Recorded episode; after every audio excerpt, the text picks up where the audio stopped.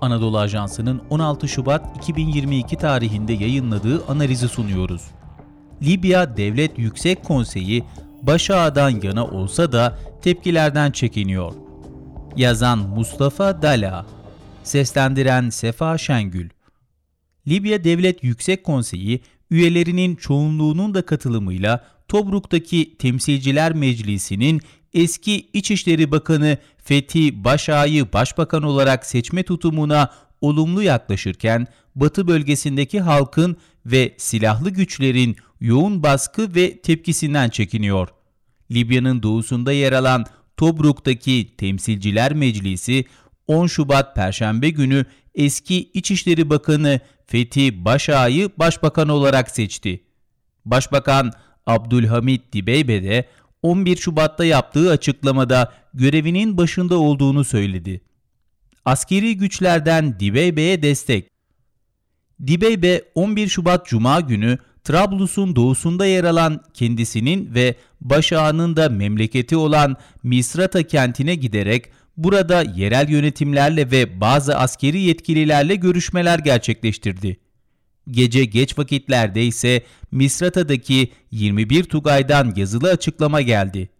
Ortak açıklamada Tobruk'taki Temsilciler Meclisi'nin Fethi Başağı'yı başbakan seçmesine tepki gösterilerek Temsilciler Meclisi'nin siyasi ve anayasal sürece ilişkin tek başına hareket etmesinin kabul edilmediği duyuruldu.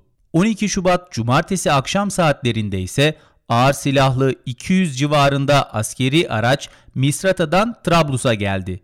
Şehitler Meydanı'nda kendilerini Libya ordusu destek gücü olarak tanıtan bir grup, Temsilciler Meclisi'nin Başak'ı yeni başbakan seçme kararını kınadı.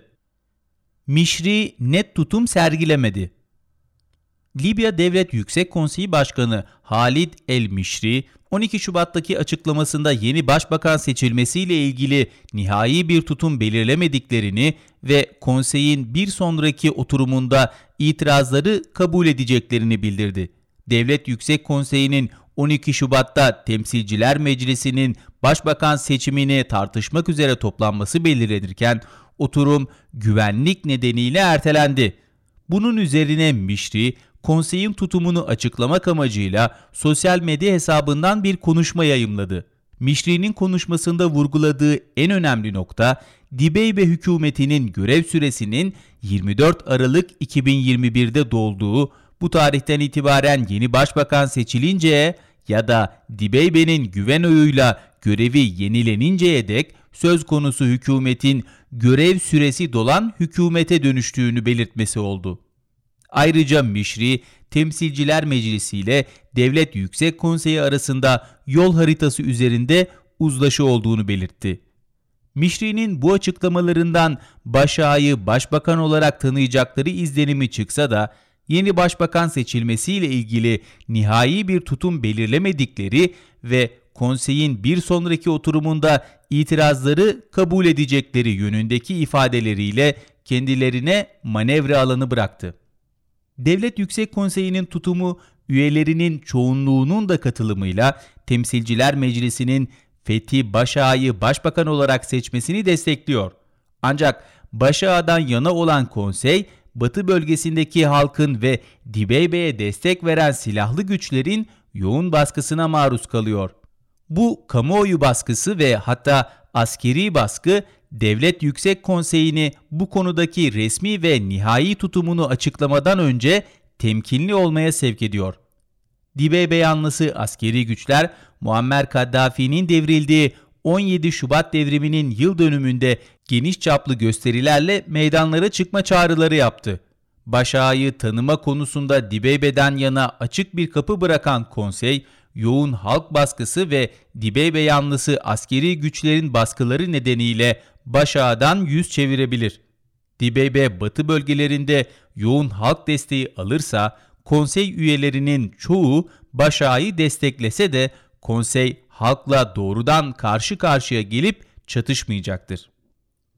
Mişri ile Dibeybe arasındaki görüş ayrılıkları Temsilciler Meclisi'nin seçtiği başağı ve hali hazırdaki Dibeybe ile iki başbakanı bulunan Libya'da meşruiyet çatışması yaşanıyor. Bu bölünme 2021 öncesinde biri doğuda, diğeri batıda iki hükümet bulunmasına benzese de iki durum arasındaki temel farklılıklar çeşitli sonuçlar doğurabilir. Libya'nın batısında daha önce uluslararası alanda tanınan Ulusal Uzlaşı Hükümeti, doğusundaysa geçici hükümet faaliyet gösteriyordu. Bu dönemde Başkanlık Konseyi Başkanı ile Uzlaşı Hükümeti Başkanı aynıydı. Şu ansa Başkanlık Konseyi hükümetten ayrı ve Başağa ile hükümetin lideri Dibeybe arasındaki meşruiyet savaşında tarafsız tutum sergiliyor. Devlet Yüksek Konseyi ise eski dönemde ulusal uzlaşı hükümetinin güçlü destekçisiydi. Bugünse Başbakan Dibeybe hükümetine destek konusunda çekimser tutum sergiliyor. Dahası resmen olmasa da konsey başkanı Mışri ile onlarca üye Başak'ı seçen Temsilciler Meclisi'nin tutumundan yana. Mişri ile Dibeybe arasında başbakanın seçimi konusunda anayasal görüş ayrılığı bulunuyor. Dibeybe, Cumhurbaşkanı'nın hali hazırda bu makamın görevini Başkanlık Konseyi yürütüyor. Görevlerini belirleyen anayasa ilanına göre başbakanı görevden alma ve yeni başbakan tayin etme hakkının 3 üyesiyle Başkanlık Konseyi'nde bulunduğunu belirtiyor. Mişri ise siyasi uzlaşıya göre başbakan seçiminin Temsilciler Meclisi ile Devlet Yüksek Konseyi'nin yetkileri arasında olduğunu ifade ediyor. Yüksek Mahkemede Anayasa Dairesi'nin faaliyetlerinin askıya alınması gölgesinde her kesim kendi tutumunda ısrarcı. Bu durum ülkede daha fazla bölünme ve ayrılıklara neden olacak.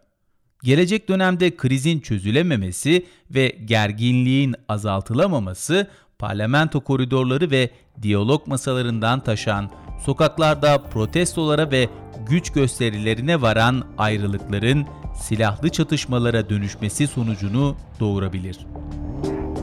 Spotify, Apple Podcast ve diğer uygulamalar. Bizi hangi mecradan dinliyorsanız lütfen abone olmayı unutmayın.